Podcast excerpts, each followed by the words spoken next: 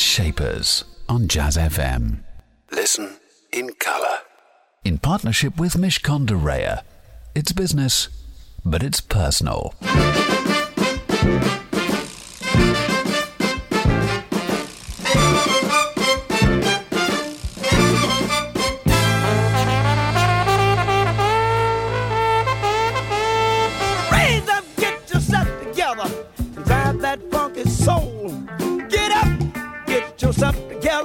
And drive your funky soul. They're doing it down in that song. James Brown with Get Up and Drive Your Funky Soul. Just what I needed to hear this morning. Good morning, it's me, Elliot Moss, here on Jazz FM's Jazz Shapers. Jazz Shapers is the place where you can hear the very best of the people who are shaping the world of jazz, blues, and soul, sat alongside their equivalents in the world of business, the crazy maelstrom world of business. And my business shaper today, I'm very happy to say, is Mark Smith. He's the founder and executive chairman of the Car Finance Company. They have already helped 60,000 people get loans, probably more now. 60,000 people get loans to buy their car. And you'll be hearing lots from him about how he has built that business. An extraordinary story it is, too. In addition to hearing from Mark, you'll be hearing from our program partners at Mishcon de some words of advice for your business. And then we've got the music, and we've got some treats for you today from the Shapers of Jazz, Blues, and Soul, including Mongo Santa Maria, Bobby Womack, and this from Kamasi, Washington.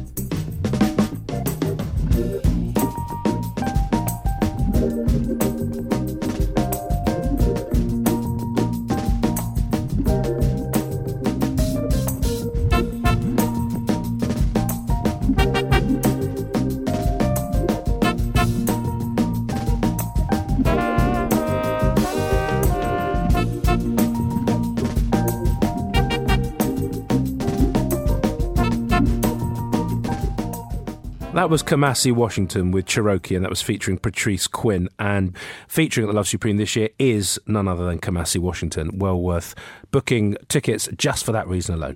Mark Smith is my business shaper today. He's the founder and executive chairman of the Car Finance Company. Turnover in excess of £45 million reported. Um, he helps people buy cars and a lot more too. Mark, thank you so much for joining me. Thank you. Good morning. Good morning. Now, you weren't always in the car business. I'm going to go back a little bit. You, I'm actually talking to someone who was in the Royal Navy. Uh, tell me a little bit about that, and then tell me about how that ended, and then what you did next.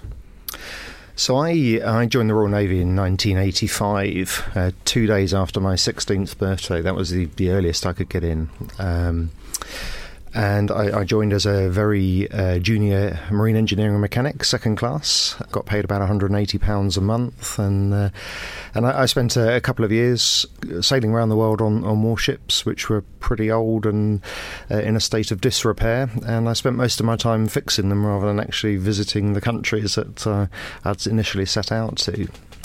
So, um, not far long after that, I decided to slightly change my career path and transferred into the Royal Navy Police, or the regulating branch as it was called. And I then spent the remainder of my career dealing with many of the things you see the military police doing on the television, uh, investigating everything from drunkenness to fairly serious assaults and frauds. And uh, it was a great eye opening opportunity. I, I spent a, a, short period with the Royalty and Diplomatic Protection Group in, in 1994 for the 50th commemorations of D Day. Um, met lots of different heads of state, and, and it was a really, really great career. However, in the late 90s, I had picked up a couple of injuries during my time and, and uh, was developing a fairly pronounced limp. So I took a long, hard look at myself and decided actually I was probably still young enough to start a second career, just coming up for 30 years old. So decided that now would be the right time to leave. I suppose with the financial security of having a war pension to fall back on and, and maybe change a career, different career path altogether. And with such a trustworthy face, you, you, um, you, which you have, I mean, you, you know, so still clean shaven, still clean shaven. You're looking pretty good. I tell you what, you, you put me to shame. Although I, I have shaved today, just for the record. Um, what made you decide? Because you went into uh, the sort of financial services world. What made you to decide to do that at that point? And it was was it car related then? Yeah, ab- absolutely. Um, I've always been uh, a bit of a petrol head. I've been fascinated with cars, the noises, the colours, the shapes, the sizes.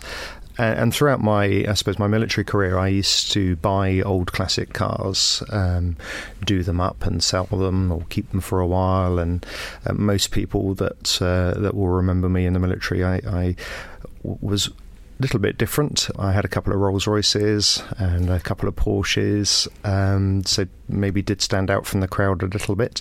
But I wanted to move into the motor trade, and um, I, I actually had my ideas set on, on selling cars and thought that uh, you know just walking into a Bentley or a Mercedes showroom and giving them a, a fairly impressive CV, they would have welcomed me with open arms. But uh, unfortunately, that wasn't the case. That wasn't the case, but we're going to find out exactly what was the case because um, the story has progressed rather well for Mark Smith, my business shaper. Lots more come up in a moment. Time for some music though. In the meantime, this is Mongo Santa Maria. I promised him earlier with Watermelon Man.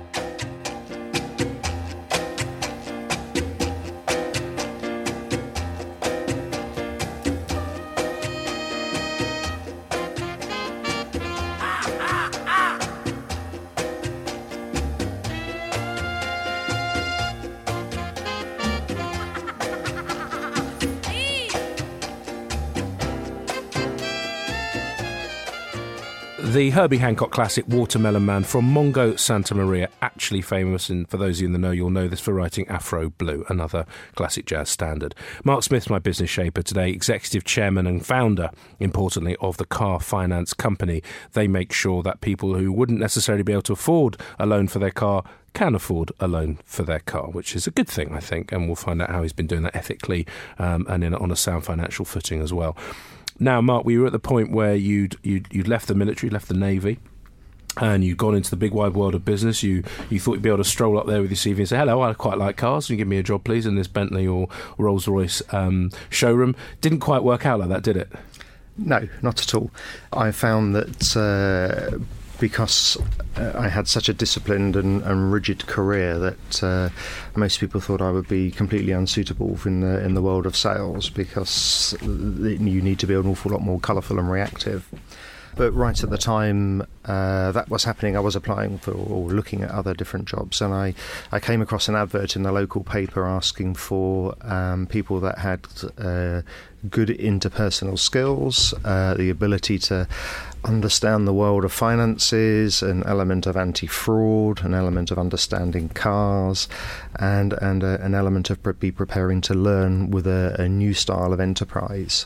And and that was the first time I had ever been for a job interview. They accepted me, and I literally started with them a week later whilst I was actually still serving, there was a three month overlap between me starting work and me actually formally leaving the military. I took advantage of some vocational training programs that the military used to offer.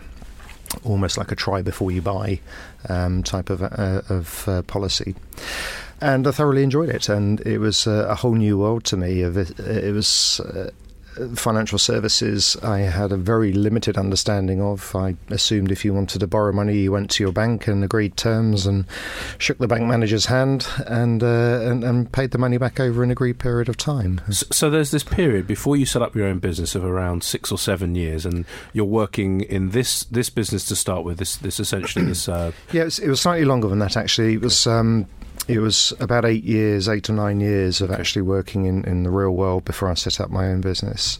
And at what point of working in the real world did you have enough first sense of what you wanted to do and then the courage to, to make that leap into creating your own business? Do you recall a moment in time where you went, that's what I want to do?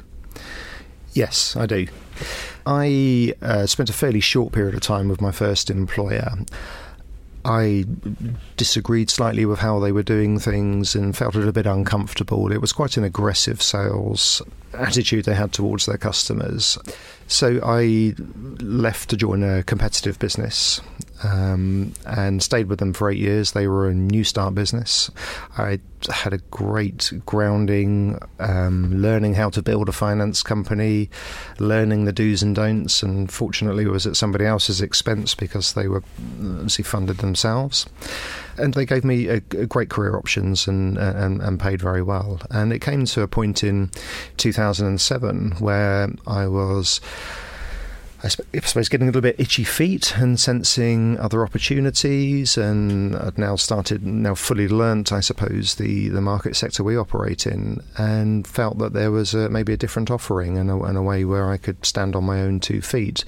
And to be fair, they gave me a lot of help and assistance, and I stayed with them eh, for a further two years as a as a broker style relationship, um, as, as well as utilising some of the knowledge base they had.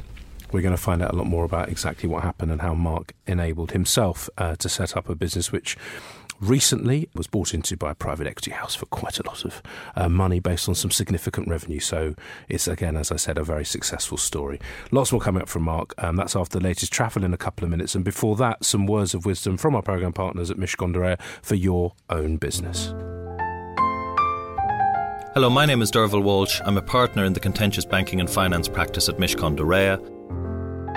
One practical tip I would give to all customers who have dealings with their banks is at the start of the relationship, particularly when they're drawing down funding, it is very important to get the necessary professional input from either accountants or lawyers as to the terms being offered by the bank. One of the reasons for doing this at the outset is because it is critical to avoid a situation where there is a dispute a year or two years down the line, at which point the die has been cast, and very often from the perspective of the borrower and the legal or professional advisor, it is a case of damage limitation. So I can't stress highly enough the importance of getting professional assistance at the start so that you set your stall out appropriately. Jazz Shapers on Jazz FM in partnership with Mishcon de Reya. It's business, but it's personal. You're listening to Jazz Shapers with me, Elliot Moss. Every Saturday morning, 9 a.m., I get to talk to someone who's shaping the world of business, an entrepreneur who's making it and ha- indeed, in some cases, has made it and is sitting back and looking and going, wow, wasn't that fantastic? My business shaper today is Mark Smith. Um, he set up his own business in 2007 called the Car Finance Company. There's some subsidiary companies in there too. We're going to come on to that in a moment. And he's done rather well and indeed had an event in his business where private equity house bought into it last April in 2015. Mark, we were talking about the transition. You've, we've we've gone through the Royal Navy. We've gone through um, the first job, which didn't last particularly long. You moved quickly into the second, which lasted a long time, and then, as you said, you kind of thought, you know what? I think it's time. I can do my own thing. Do you know why you felt like that? Apart from having itchy feet, many people have itchy feet go and work for somebody else. Why was it that the itchy feet led you to work for yourself? I think I'd always fancied having a go at working for myself. My dad ran his own business. Um, I had a few friends that were running their own businesses, and I think it was more of a case of being in control of your own destiny uh, rather than the, going to the daily grind and being judged on your last quarter's performance. So I, set the car finance company up uh, as a brokerage, and uh, we ran it from the spare bedroom of my house. I had two people working for me at the time. What was the mantra? Was there a mantra then about what you were going to do differently? That, yeah. had, that had your personal stamp on it? Yeah, it was really, it was just a much more personal approach. The, the, the normal way that things are done uh, in, in the world of car finance is the creation of lots of applications and they're spread around to many different lenders and fitted into different slots and cohorts as to what customer and what car fits what lender. Um, and I thought it actually could have been done much better on a much smaller basis, where you're you're offering a slightly more individual, tailored offering to the car dealers and marrying them up on a more personal basis with the right finance company and it's a better transition for the customers because it's a more informed way. They don't feel that they're just being put into a computer and sorry, the computer says no and, and that's the end res- result. So, but hard to scale like that. I mean, the reason why I guess there's data and, and technology behind it is because you can process lots at once. I imagine a more personal approach has its challenges.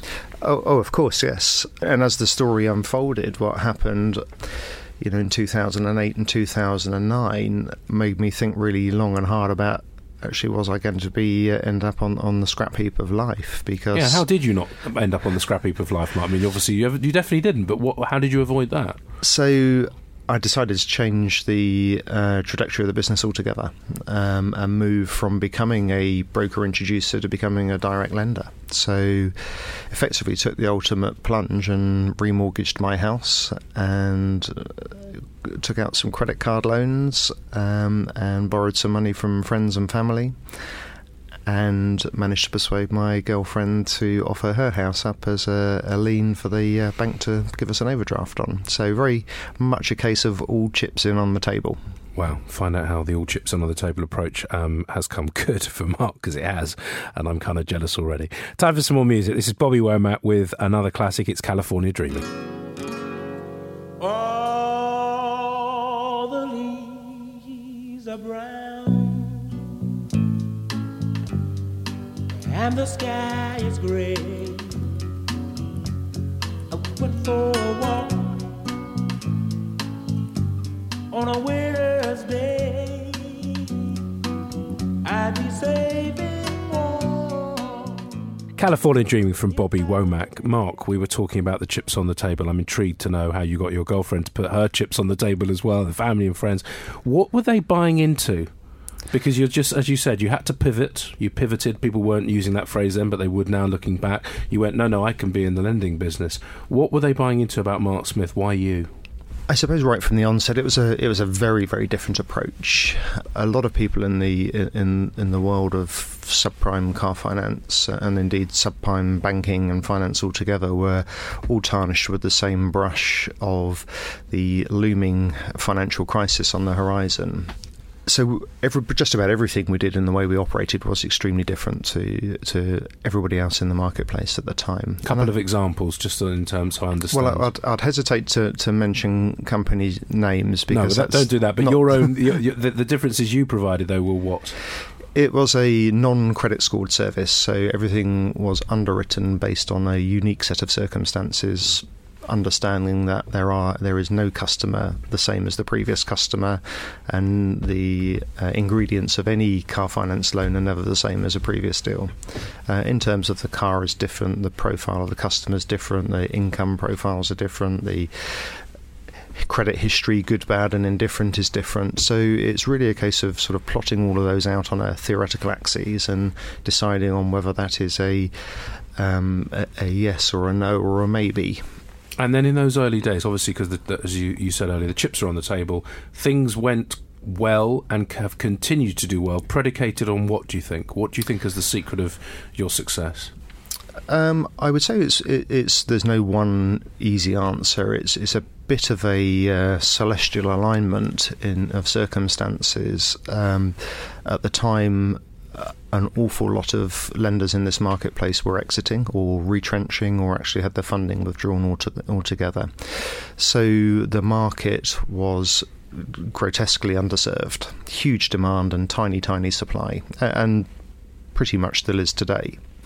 I suppose the other aspect was we were small enough to survive a fairly uh, dark and stormy night in, in the world of finance uh, and banking, certainly uh, as we went through 08 and into 09 partially because we were running it from my house, so we had very little overheads, very tiny staff payroll. But did you ever think on those dark and stormy nights, just before we, we go to the, the traffic and travel, did you ever think, you know what, it's enough?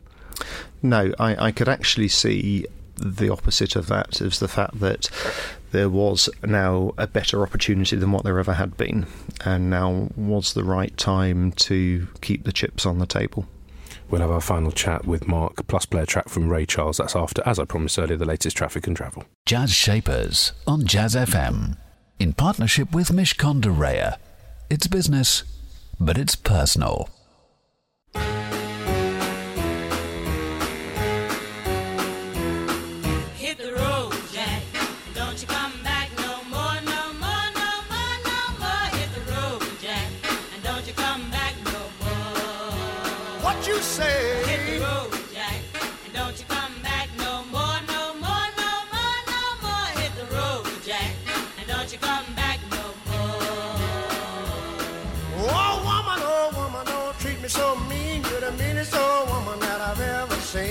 I guess if you say so, I'll have to pack my things. That was Ray Charles with Hit the Road Jack, one of my all time favourites. I'm sure I've said that before. Mark Smith has been my business shaper, will continue to do so just for a few more precious minutes.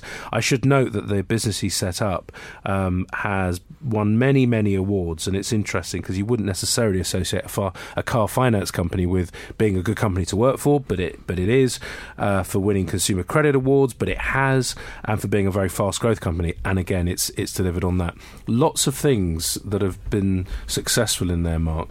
And um, as you said, there's never one answer to, to the secret of success. And you also said earlier that you never thought for a moment, you never doubted that this business would grow. How does one scale a business where you're so you know you're individually looking at every single person, if you like, and t- treating them as an individual versus a, a, a, a, statistic on the screen.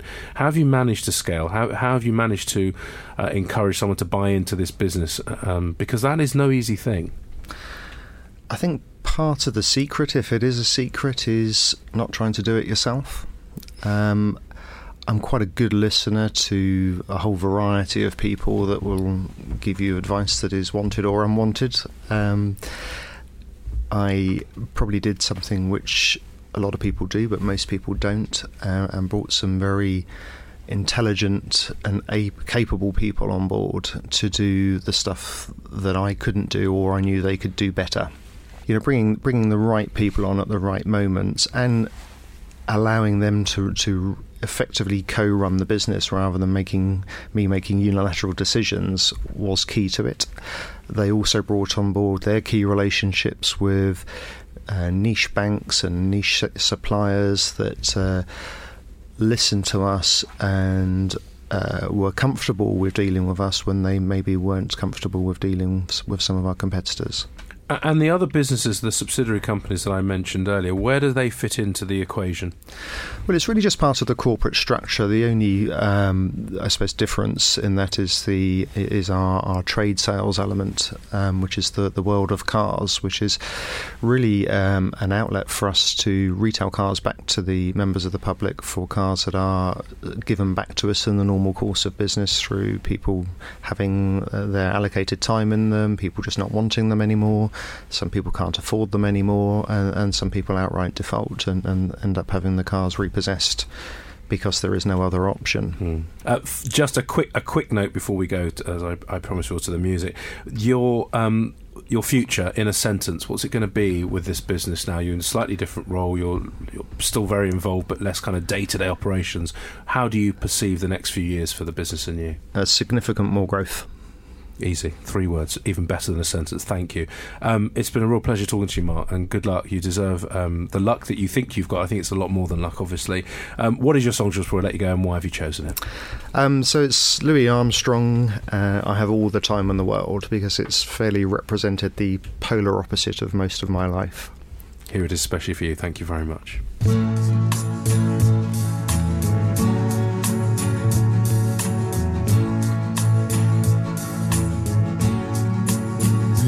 Have all the time in the world. Time enough for life to unfold. We have all the time in the world from Louis Armstrong. Song choice of my business shaper today, Mark Smith, the founder of the car finance company. Someone who's made the transition from the world of the military to the world of business. And it's just testament to the fact you can do it, indeed, from one career to another, regardless whether it's the military or not. Someone who's fundamentally a petrol head and decided that the car business in some form was going to be for him. And he took a different approach to what had been a pretty staid industry around lending money to people who wanted to buy cars. Someone who's been able to build a team and to connect with his customers. Fantastic stuff. Do join me again, same time, same place. That's next Saturday, 9am, here on Jazz FM for another edition of Jazz Shapers. Meantime, though, don't go anywhere because coming up next is Mr. Nigel Williams. Jazz Shapers on Jazz FM in partnership with Mishcon de Reya. It's business, but it's personal.